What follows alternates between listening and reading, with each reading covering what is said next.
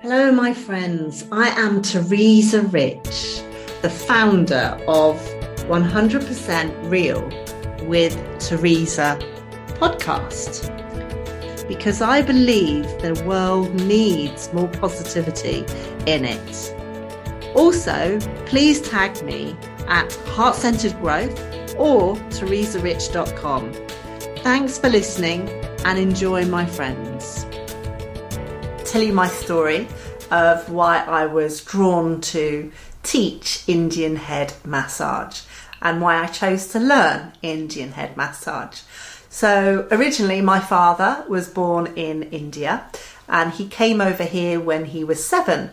And I had the privilege of, in my late teenage years, of going to India by myself and going back to see my family, distant family as it was. And I also had the privilege of having an Indian head massage. Now, with having an Indian head massage, it was really, really vigorous, um, strong, and not like what it is over here. It's a lot more gentle and nurturing. And they poured oil on me, and it was like I went to this like barbers, and they were really strong with it, and I loved it. I went through periods of highs of being stimulated and then periods of feeling so relaxed that I felt like I was walking on air. And they used oils on me, and it was a beautiful experience, really beautiful. Anyhow, when I came back to the UK, um, I'd learned many different holistic therapies, and um, I was suddenly drawn to wanting to learn more about the spiritual side of things. And even though I was a spiritual person, having to teach, you know, reflexology and massage, I also wanted to know in more depth about the chakras, the auras, um, elements, doshas, because it related to the history um, of where I came from. So I wanted to get more in touch with my culture, um, about also around my father, also around my upbringing. Um, I wanted to understand the spiritual side, and I was really being called to learn this. And that's why I learned it. So I wanted to also be able to give the spiritual side um, under, um, how would I say, a syllabus to other people.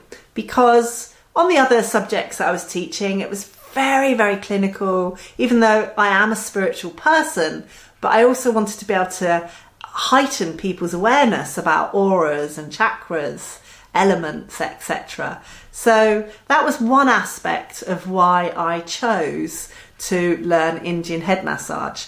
But it wasn't just that. Um, in the UK, we have two ways we can do Indian head massage. One is um, on someone fully clothed, and the other one is actually on, you know, you can do it with them not fully clothed, um, just sat in a chair and then using oils. But my husband had then started working from home.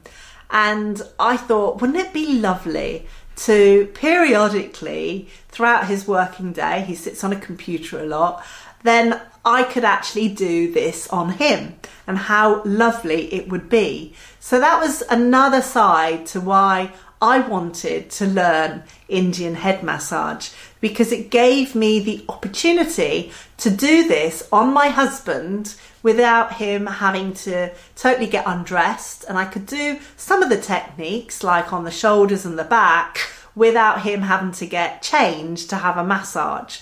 So, and he would still feel invigorated, like he could carry on working. So it was a beautiful journey, a really, really beautiful journey where I got the chance to actually spoil him while he was in his working day, um, working in the office. So these are some of the reasons why I chose to get get into um, Indian head massage, mainly because it was part of my culture um, from where my like I said, my father and my ancestry had come from. Even though I am born myself in Britain, um, it was a beautiful experience learning about all the chakras and the Ayurvedic principles, of which I absolutely adore. So, all of that brought into Indian head massage took me on a journey of um, of my culture. And that's what I would like to bring to you as well even though in, it'll be in a classroom environment but we've got the music and we've got um, the culture brought from India actually into the classroom but under a syllabus. And um, it can be gentle or it can actually be um, quite vigorous as well. And you can remain fully clothed or you can have the use of oils um, placed on you. So that was me um, working on shoulders, neck, um, back, face, head, and then the chakras. Gorgeous, absolutely beautiful. So I hope to see you soon. Um, and that was my journey. I hope you enjoyed today's episode of 100% Real with Teresa. Please share this with your friends. We each have a responsibility to bring more light and love into this world. The world needs more people like you. So go ahead and share so you can bring more hope and inspiration where it's really needed. Remember, we are so grateful to have you in this female community for heart centered growth. Sending you a big high five for being absolutely fabulous, for listening to 100% Real with Teresa podcast.